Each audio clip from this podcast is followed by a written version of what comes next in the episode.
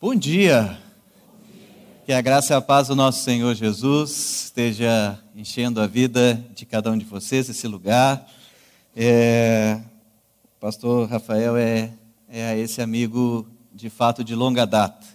Achei que ele ia dizer que na primeira vez que ele veio no grupo de jovens e tal, eu peguei e dei um beijo na bochecha dele. Ele achou um negócio mais estranho do mundo, mas eh, ganhei, né? Ganhei ele, até hoje somos amigos, né? Achei que ele ia falar disso. É, eu fui professor do ensino confirmatório da, da Cátios, né? Então isso revela que eu sou não, não sou muito mais velho que o Rafael, não. É só pouco tempo que a gente começou cedo, né? Nós, o grupo de jovens. E é uma alegria. Estive pelo menos duas outras vezes aqui na comunidade de Jaraguá, em dois momentos. E não só o pastor Rafael, como o pastor uh, Daniel Port, é alguém que caminha comigo. Caminhamos juntos num processo de discipulado mútuo, de mentoria é, amigaço do peito, moramos juntos na época da faculdade, e, e o pastor William é aquele que nossa geração toda admira e ama pelo seu jeito pastoral, exemplo de vida. Então, quando eu estou aqui, estou entre amigos e conheço alguns de vocês né, é, também. E sou casado. Nessa semana uh, dia 18, fizemos é, 25 anos de namoro, eu e a Fabi, né, Fabiane. Uh, e agora em julho faremos 20 anos de casados. Temos uma filha chamada Isabela, de 17 anos, e uh, um filho chamado Isaac, que tem 14. Eles nasceram no período que nós estivemos trabalhando no Nordeste, na Missão Zero, então. Tenho dois filhos nordestinos e Sou natural de Canguçu, vizinho então a Pelotas. Então, estamos agora há quatro anos e meio de volta à nossa, à nossa região. E estou numa fase da vida de amadurecimento. O tema de hoje tem a ver com amadurecimento. Porque também na quarta-feira, então agora são exatos três meses, três dias e doze horas que apareceu um rapazinho lá na minha casa, é, é, que chama Henrique, e que eu estou treinando uma palavra. É, nunca tinha dito essa da minha boca, genro. Né? Então entrou um menininho lá na minha casa, é, acho que ficou a cerca elétrica desligada em algum momento, e quando eu me apercebi, eu estava diante dessa situação. Então eu estou numa nova fase da vida, né? E pensando em família, são tantas as fases que a gente vive, né? Pensando aqui, vendo o batismo, existe esse momento, são tantas são tantas expectativas, preocupações e angústias que a gente tem, e eles vão crescendo, e depois já é a fase que eles estão correndo para lá e para cá, e depois vem a fase da escola, e aí vem a fase da adolescência, e quando a gente pensa que a adolescência está chegando, aí vem esses negócios de começar a se infiltrar outras pessoas, a família da gente, né? É, e olha, eu digo para vocês, estou em amadurecimento, estou crescendo, e pensar em família é pensar em em urgência, é pensar em coisas que, que a gente para qualquer coisa por causa da família. Então, família é, é urgente. Mas, quem for sincero aqui vai dizer que toda família é cheia de turbulências. Toda família é cheia de lutas, dificuldades, seja ela no campo micro, né? pai, mãe, filhos, mas esse processo, quando é mais expandido, todos nós vivemos é, é, momentos difíceis, a pandemia, de alguma forma, é, aproximou famílias e outras destroçou. Né? É, vivemos situações as mais difíceis, não sei como com vocês, dentro da minha família houveram divórcios nos tempos da pandemia, em outras as pessoas se aproximaram mais. Então, o tema escolhido para conversar nesse, nesse mês, né, que vocês têm tido aqui, é um tema especialíssimo.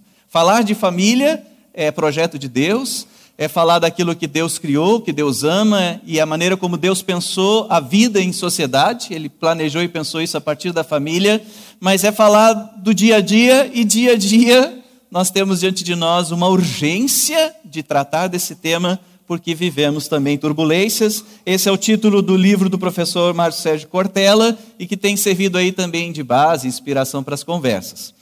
Vocês já ouviram coisas preciosíssimas aqui e eu assisti todos os cultos de vocês, né? Talvez eu frequentei mais que alguns aqui, né? Todo domingo eu estava assistindo o culto e o, o, pastor Daniel Port ele trouxe a primeira né, preocupação da pergunta sobre as nossas famílias, sobre a biópsia ou autópsia, né? Se nós vamos lidar com algo que está vivo, mas está passando por dificuldade, doença e, e precisa ser tratado, ou vamos lidar com algo que já morreu, né? E como encaramos nossa família? E ele disse o que me marcou: nós não podemos ficar só no diagnóstico. Nós temos que colocar em prática o que é necessário para a cura e para a mudança, se nós encontramos nessa autoavaliação, nessa biópsia algo errado, nós precisamos buscar pela cura, e a cura vem do Senhor. Não cavar cisternas rachadas, não procurar em outros lugares que não retêm água e que não vão nos ajudar a tratar o que precisa ser tratado. O que acontece, e aí o pastor Rafael trouxe, é que muitas vezes nós não sabemos o que fazer. Essa foi a pergunta. E eu não sei o que fazer, porque são muitas possibilidades. E ainda tem o fato de, de o medo de escolher errado, e o fato de já ter tentado tantas coisas e achar que não tem mais possibilidades. Eu não sei o que fazer. E o pastor Rafael disse: convida Jesus Convida Jesus para a tua família, convida Jesus para a festa do teu casamento, convida Jesus, porque Ele pode fazer aquilo que nós não conseguimos fazer e Ele nos ensina quais são os próximos passos. E o pastor William, então, no domingo passado, diante das turbulências da cidade, a cidade por si só né, é, gera uh, uma série de dificuldades para as famílias, uh, o ritmo, a agitação nos rouba tempo, ele até disse, gente, uma possibilidade é termos tempo de qualidade, um exemplo. Mas ele diz que a cidade também tem coisas positivas e nós temos que perceber essas possibilidades, mas ele nos ensinou a olhar de novo para o céu, a nova Jerusalém que vem. Um dia todas essas nossas dificuldades não existirão mais e que essa nova Jerusalém possa vir e nós temos entre nós sinais do reino uns sinais da presença de Deus, que na Nova Jerusalém, se ela é plena e completa, ela pode ser experimentada entre nós hoje. Então, coisas maravilhosas vocês já trataram. E hoje, então, cabe a mim falar a respeito do tema é, é, a necessidade ou a urgência da maturidade. Inúmeras pessoas chegam, devem fazer o mesmo, pastor Rafael, ou o missionário Evair, que está aqui comigo, né, é, que me trouxe, é, devem dizer assim para vocês: é muito difícil ser pastor, né? São muitas lutas, muitas demandas, muitas é, é, situações que se apresentam, muitas vidas para se preocupar. Eu digo, é, tem as suas dificuldades, mas para mim a coisa mais difícil no mundo é ser pai. É muito mais difícil ser pai do que ser do que ser pastor. Tivemos um mentor em comum que dizia: ser pai é bom, mas é para sempre. E é algo que é, a gente não, não recebe um curso. Eu mesmo perdi meu pai com 11 anos, então eu não cheguei nem a completar o curso natural da vida, né? essa parte aí da, da adolescência, eu não sei nada como é que é, não podia me mirar no, no, no, meu pai, como em parte da infância eu pude ter, para algumas coisas positivas e outras negativas, dizendo: Ó, oh, isso aqui eu não vou fazer com os meus filhos, mas isso aqui eu vou, eu vou reproduzir do que eu aprendi.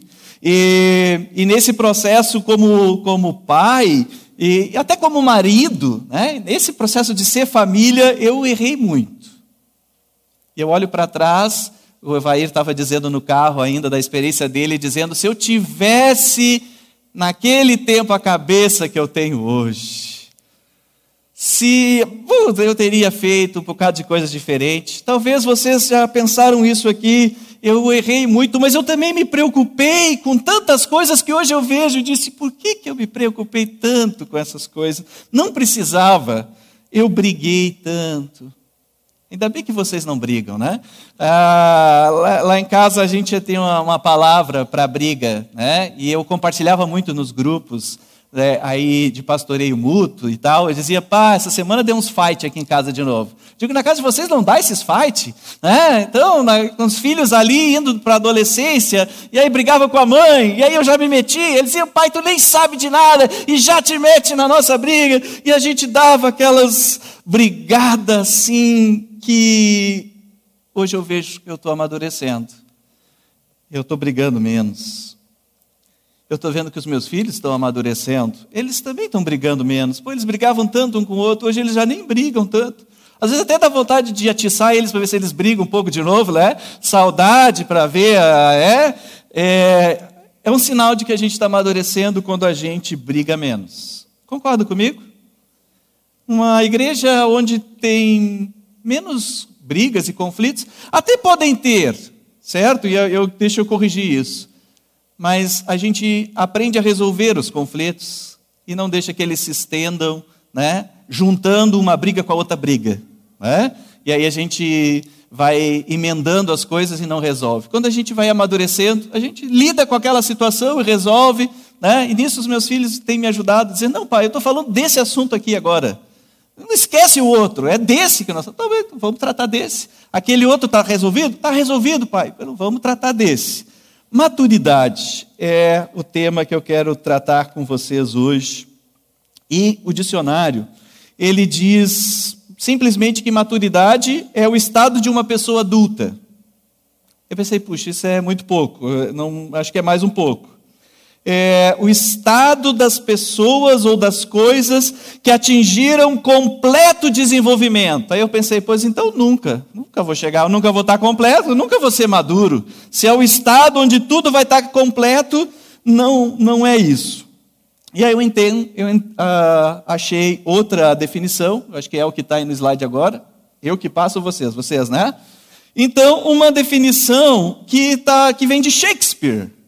Maturidade tem mais a ver com os tipos de experiência que se teve e o que você aprendeu com elas do que quantos aniversários você celebrou. Ou seja, maturidade não tem a ver com idade. Tem gente bem novinha que a gente diz: puxa, como é maduro esse menino. Como ele sabe lidar com as escolhas da vida, né? E quantas, nessa função pastoral, a gente lida com todas as pessoas, eu já lidei com pessoas bem idosas, muito imaturas. A gente diria, não, mas a vida ensina. Puxa, eu nunca tinha passado a experiência como eu passei né, em um do, do, das comunidades, de de repente ter que ir para um aconselhamento de um casal com mais de 50 anos de casados, e que eu cheguei e parecia que eu estava na frente de dois meninos de vinte e poucos anos e eles se xingavam. Porque tu e tu. E eu pensei, puxa, eu pensei que a idade nos fazia mais maduros, não é? Não tem a ver com a idade, tem a ver com as experiências e o que a gente aprende com elas adiante. É, ou então, a maturidade pode ser vista como um conjunto de qualidades e habilidades necessárias para lidar com os desafios de uma fase específica da sua vida. E de repente, para alguns assuntos a gente já está maduro, para outros a gente não está tão maduro. E à medida que a gente vai crescendo, a gente, à medida que a gente vai vivendo, a gente vai percebendo que é, nós podemos viver e encarar os problemas e dificuldades de uma outra maneira. É, eu é, coloquei, escolhi, Deus me, me mostrou, e, e usando até o Cortella, é, usando as reflexões que ele fala, eu pensei de destacar três coisas que para mim são importantes para a gente entender se nós estamos sendo maduros enquanto famílias. Enquanto pessoas, mas enquanto famílias. Então, a primeira característica para mim de alguém que é maduro é alguém que alcançou o equilíbrio. Isso. Ser maduro é ter equilíbrio. Você concorda comigo? À medida que a gente vai amadurecendo, a gente vai buscando o equilíbrio das coisas. E o Cortella ele vai dizer que, de fato, a gente olha para o mundo hoje, vê como a família está e como a sociedade está, e a gente se preocupa e a gente por vezes se sente fracassado, né? Queria que as coisas fossem diferentes na nossa própria casa, seja porque eh, de repente os, os casamentos se dissolveram, seja porque a relação com os filhos está ruim, está distante, seja na mesma questão de fé, gostaria que os meus filhos estivessem mais engajados. A gente olha para tudo isso, para toda essa bagunça de alguma forma que a gente vê, e todo um ataque até contra essa estrutura do ser família, e a gente pode simplesmente dizer: é, não tem mais jeito, é assim mesmo né? É, e não adianta fazer mais nada. O Cortella ele vai dizer que nós não podemos entender essas urgências e turbulências como uma fatalidade, tão pouco como a admissão da falência dos nossos esforços. Se foi por nós consentida ou produzida, pode ser desconstruída, reinventada, refeita de outro modo. Ou seja, nós não podemos olhar para isso dizendo, é, não tem mais jeito, não tem mais nada o que fazer, e também nós podemos olhar e devemos olhar para isso dizendo nós temos responsabilidade com o que está acontecendo aqui. A gente simplesmente botar a culpa nos outros, que é muito normal quando a gente é imaturo, né? e quando a gente está lidando de maneira imatura com as coisas, é botar a culpa nos outros. Mas não, nós temos responsabilidade. Mas o que, como que nós podemos fazer? Mas olhar para essa situação com equilíbrio. Uma, uma outra coisa que nessa área do equilíbrio é importante, pensando com filhos. Nós vivemos uma época em que os filhos passaram a ser, subiram na, no ranking das nossas famílias de posição. Em muitos casos, o filho é o rei da casa. Ele quem determina todas as ações. Tudo acontece em função do nosso reizinho, ou da nossa rainha, ou da nossa princesa. É, é, e aí tem, até foi falado em uma das, daqui da, das palestras, das pregações, de que está é, dificultando a, o lidar dos professores com os alunos, porque ninguém pode fazer nada contra o rei, quem ousa levantar o dedo contra o meu rei? É, então os pais vêm para cima dos professores. Então nós precisamos ter uma visão equilibrada. Nem o meu filho é o máximo, ele é o rei. Mas também um outro lado, que talvez até tenha sido, gerou isso como consequência, uma imagem que muitos filhos carregaram de que nunca estava bom o suficiente. Nunca atingiu aquilo que o grau de expectativas dos pais. Sempre tinha que fazer mais um pouco, nunca estava bom, nunca veio aquela palavra de encorajamento, dizer: não, tá certo, meu filho, não, tu, tu, tu não tá bom desse jeito, tu não sabe fazer nada direito. Quantos ouviram? Tu não vai ser nada na vida. Ouviram dos avós, ouviram dos pais. Então, uma visão equilibrada. Nem o meu filho é o máximo, e nem ele vale por aquilo que ele produz. Não, ele vale por aquilo que ele é. E que bom que nós ouvimos isso a respeito do batismo de Deus. Para Deus, nós somos amados antes de fazermos qualquer coisa. E não importa o que fizermos, Deus não vai nos amar mais. Não importa o que fizermos, Deus não vai nos amar menos. E também para os nossos dias, dias de turbulência, de, de, de dificuldades, até para a gente conviver é, nós geramos uma cultura dos, dos direitos e quase que desejos igual a direitos. Se eu quero, eu mereço, e se eu quero e mereço, isso tem que acontecer como um direito na minha vida, e tudo eu posso, tudo eu quero, se me faz bem, que mal que tem, eu tenho direito de ser feliz, eu tenho direito a isso, eu tenho direito àquilo, aquilo, aquele outro. E a cultura do direito, a gente sabe muito bem que não é possível viver em sociedade se só temos direitos.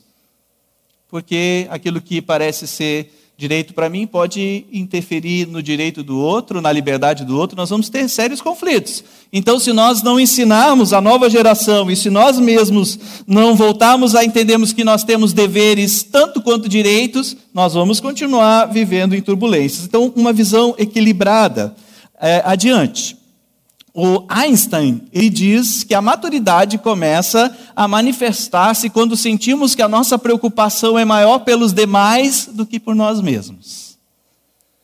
E aí, de novo, nós voltamos para os dias atuais, onde é, essa preocupação consigo mesmo veio à tona de uma maneira muito forte. Quem vive crise de casamento aqui já ouviu muitas pessoas dizendo: tu tem que pensar em ti. Porque se tu não pensar em ti, ninguém vai pensar. Quem disse que tu tem que passar por isso? Tem tanto homem, tem tanta mulher. Já ouviram isso por aí em algum lugar? E às vezes você só disse, pô, hoje a minha mulher estava braba, hein? Eu disse, pá, o que tu quer com essa mulher? Né? Ah, tem tanta que não é tão brava e tal. Uh, a preocupação consigo mesmo vai para a nova geração que desconectou de muitas coisas. Né? Tudo é muito individualizado.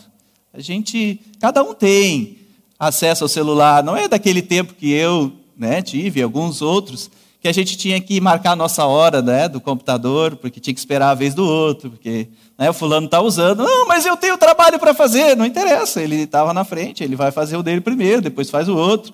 Né? É, e essa coisa está toda enraizada em nós. Nós precisamos, e o Einstein disse que quando a gente se torna maduro, a gente passa a enxergar que existem mais pessoas, e a gente passa a considerar o que é importante para os outros, e nós precisamos urgentemente ajudar as novas gerações e nós mesmos, antiga geração, a compreender a vida coletiva, ou melhor, compreender que a vida coletiva exige esforço, exige dedicação, exige disciplina. E essas coisas todas nos fazem enxergar e ter uma vida mais equilibrada, uma vida mais madura. É, segundo aspecto, Ser maduro significa assumir responsabilidades. À medida que a gente vai amadurecendo, as pessoas mesmas dizem: puxa, acho que fulano está mais maduro, ele já pode assumir isso, aquele outro. É um sinal do que está acontecendo. Então, se, se nós olhamos para aquilo que está acontecendo em nossas famílias e nós vemos a problemática e dizemos precisamos uma vida mais equilibrada, não é isso que deveria ser, então temos responsabilidades a assumir. Vai adiante, o Cortella diz o seguinte, ó. Ou a família é uma comunidade de vida que gere a partilha de necessidades e provimentos, de tarefas e benefícios, ou é mais um local de origem de uma geração enfraquecida, que poderá se acovardar quando tiver de enfrentar as exigências do mundo. Ou nós assumimos a responsabilidade de vivermos plenamente em família e deixar que em casa se aprenda esses valores, os valores da, da coletividade, da partilha das necessidades, da, de que cada um precisa sim cumprir com o seu papel e tem tarefas e tem benefícios, nós precisamos entender isso. E o Cortella vai além, o Cortella é, é, é incisivo, olha o que ele diz: se essa geração for formada de modo enfraquecido, de modo leviano, ela descuidará da vida humana. E isso é um risco. Portanto, não é só uma questão de autoridade, é também uma questão de ética ele vai dizer que se nós não entendemos que temos uma responsabilidade hoje de mudar os rumos das nossas famílias, as próximas gerações vêm enfraquecidas e elas podem deixar de se importar com coisas fundamentais, como a própria vida humana. A geração pode querer ir morar no metaverso, né? É morar numa realidade que não existe, porque isso tudo que existe parece tão sem sentido.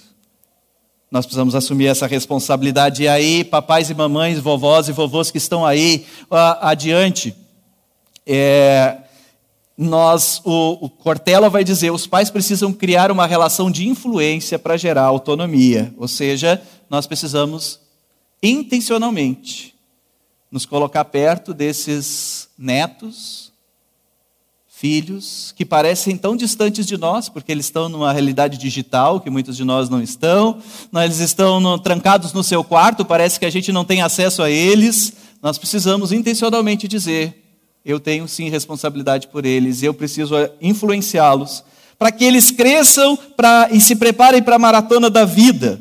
E aí, deixa eu dar um exemplo.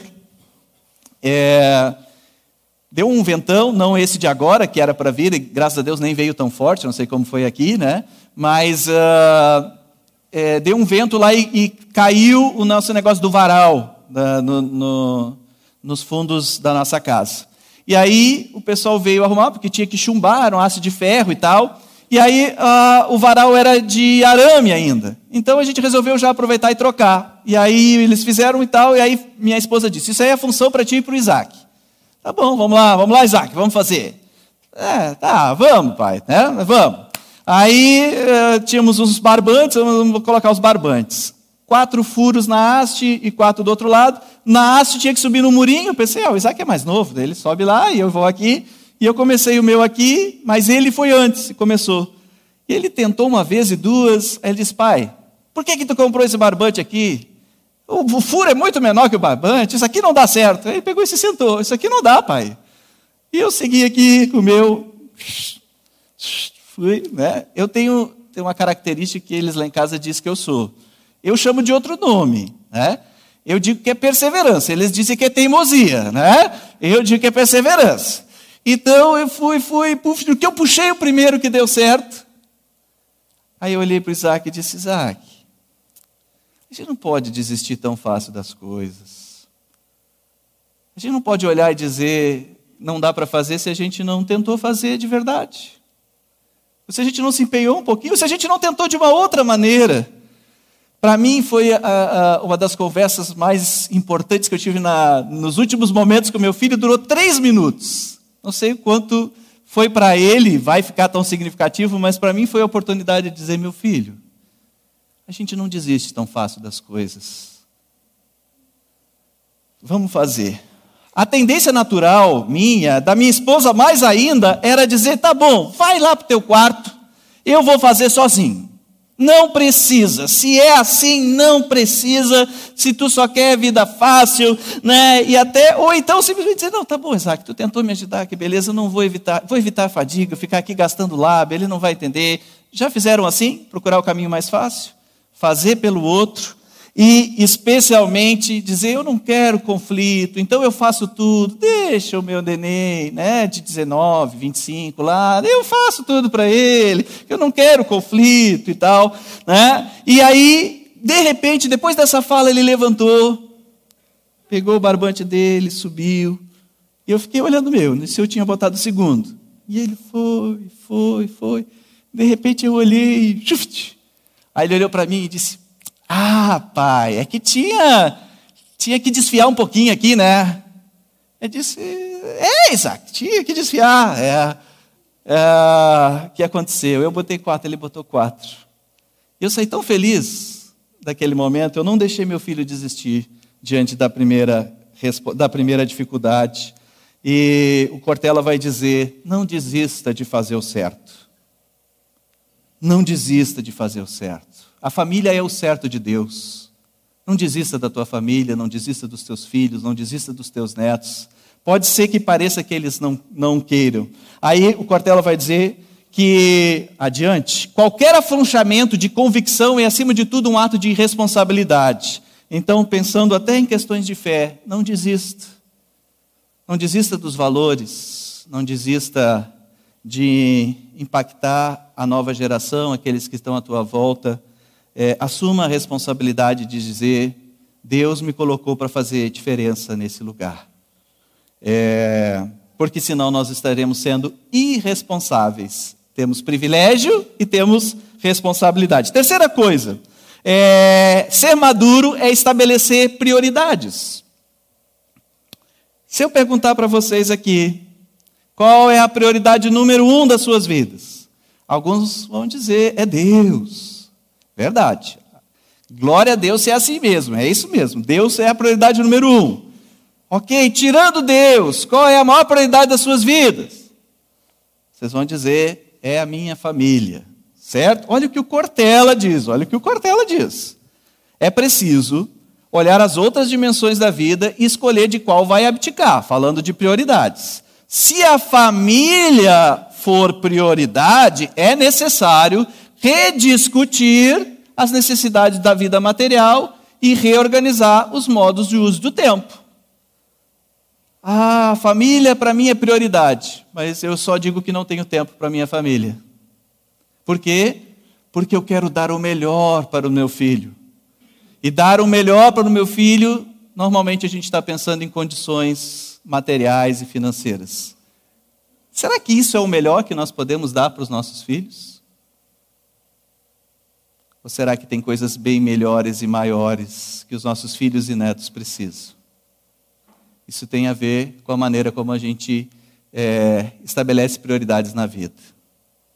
Se Deus é prioridade, isso vai fazer, isso vai ser visto na nossa vida.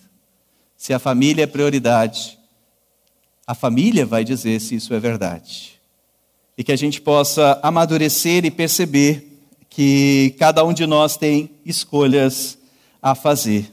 Três áreas é, de equilíbrio, então, é, quer dizer, de maturidade, equilíbrio, assumir responsabilidades e estabelecer prioridades.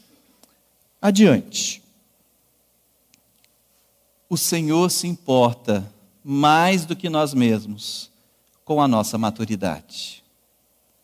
O Senhor quer que nós sejamos até o fim da vida como crianças, que sabem receber presentes, que se sabem dependentes de Deus, que são alegres por aquilo que recebem e compartilham quando recebem, mas o Senhor quer nos fazer crescer. O Senhor quer nos levar à maturidade. Olha o que diz Efésios 4:13, até que todos alcancemos a unidade da fé e do conhecimento do Filho de Deus e cheguemos à maturidade, atingindo a medida da plenitude de Cristo. Adiante. Antes, seguindo a verdade em amor, cresçamos em tudo naquele que é a cabeça, Cristo. De todo dele todo o corpo ajustado e unido pelo auxílio de todas as juntas cresce e edifica-se a si mesmo em amor, na medida em que cada parte realiza a sua função. Eu sei, esse texto foi escrito é, pelo apóstolo Paulo para falar da igreja, certo? Mas a igreja são todos aqueles que creem e que vivem as suas vidas para muito além do templo. Então nós somos igreja lá dentro da nossa casa. E se a nossa família é uma família de pessoas que creem em Jesus, ali é a nossa primeira igreja. É ali onde a gente experimenta, em, no, no, o primeiro lugar onde a gente experimenta verdadeiramente o que é fé. E como viver a fé e como crescer na fé. E se nós queremos ser maduros, o nosso exemplo é Jesus Cristo. Ele diz: Jesus é a humanidade plena. Jesus é é aquele que nós miramos para vivermos aquilo que nós mais queremos. Se nós queremos uma família plena, nós precisamos crescer em conhecer Jesus, em imitar Jesus, em se colocar diante de Jesus todos os dias. Nós precisamos crescer em Jesus. Olha o que eu ouvi nessa semana a respeito do crescimento é, espiritual da igreja. Passa adiante. Pastor Elcimar Fernandes é pastor em Brasília, da primeira Igreja Batista Nacional de Brasília. Ele diz: a infância espiritual crônica é a norma eclesiástica. Superficialidade, imaturidade e carnalidade caracterizam os cristãos. Os membros não crescem em direção à maturidade espiritual, muito menos se reproduzem espiritualmente. Ou seja, se nós queremos ter famílias que amadurecem, o primeiro passo é eu e você buscarmos crescer em Jesus Cristo. E entendemos que crescendo em Jesus Cristo, Ele nos capacita para exercermos os nossos papéis como pais, mães, esposo, esposa, marido, mulher, é, enfim, filhos, em todos os aspectos da nossa, da nossa vida. Nós precisamos buscar crescer e o Senhor está trabalhando no nosso crescimento. E aí, vou tentar ser breve, que eu não quero estender aqui, passado horário, o pessoal da rádio, né, está lá também. É, eu, esse período da pandemia, eu falei dos fights que eu tive. E um dos fights que eu tive bem fortes foi com a minha filha. Em algum momento a minha filha disse: Pai, eu estou pensando seriamente em ir para outra igreja. Eu quero mais. Acho que aqui na igreja a gente tal. Gente, isso me desmontou. Eu pensei, minha filha, além de me confrontar enquanto pai, enquanto autoridade, agora está me confrontando enquanto pastor. é, eu fiquei destruído e a cada encontro que eu tinha com os irmãos do discipulado, eu disse, gente, e aquilo fervia, e aí combinamos, então, né? aí a turma dizia, mas, mas pastor, mas Juliano, e se ela te pedisse para tu levar ela para as festas, ela só está te pedindo para tu levar ela para a igreja. Aí eu disse, é, tá certo, né? ela podia estar tá me pedindo para levar para as festas, ela tá me pedindo para ir para a igreja. E aí a mãe foi uma vez, aí a segunda vez era para eu ir, chegou na hora eu fiquei tão bravo, tão bravo, que aí eu só pedi sair assim para ela não ver, disse, Fábio, não dá, não consigo, vai tu com ela, né? E aí ela foi, na terceira vez eu fui, e aí estava tudo legal, ela tinha levado uma amiga. E aí a amiga fez aquela infeliz pergunta: E aí, tio, gostou? Pá, eu disse: Gostei dessa música. Aí ela: Ai, não gostou, né, tio? Pronto, acabou. Para resumir o assunto, Deus estava trabalhando na maturidade espiritual da minha filha de um jeito que eu não estava enxergando. Mas mais, Deus estava trabalhando na minha maturidade como pai, como pastor, como homem de fé. Que bom que os irmãos me ajudaram, eu percebi que eu tinha que repartir esse meu problema e não era maduro da minha parte carregar isso sozinho. E o meu grupo era do meu presidente e o vice. Eu cheguei e disse: Ó, oh, a minha filha quer ir para outra igreja. É? E aí, e o dia eu falo com a discipuladora dela, né? Disse: né? Falei, ô Ina, está acontecendo isso, isso e isso. Ela olhou para mim, dando risada, e disse: Ah, elas nessa fase da vida, todas passam por isso. E Deus estava trabalhando no meu coração, fazendo eu perceber como eu era orgulhoso, como eu queria estar no controle de todas as coisas, eu queria que as coisas funcionassem do jeito que eu queria que fosse. E Deus estava dizendo, Juliano, eu estou te fazendo crescer, mas eu amo a tua filha, eu estou fazendo ela crescer. E se fosse há dois anos atrás, eu estaria desesperado que ela tenha um namorado. Hoje ela está madura. Ela tomou uma decisão correta, escolheu um menino correto, bom. Ela tem uma intimidade com Deus que eu invejo quanto a buscar Deus em oração, na leitura da palavra, no louvor. E ela entendeu que o lugar dela era na nossa igreja, que ali ela tinha espaço de crescimento. De vez em quando ela vai lá, porque ela gosta do estilo. Deus se importa com a nossa maturidade, com o nosso crescimento. O que a gente precisa? Buscar Jesus.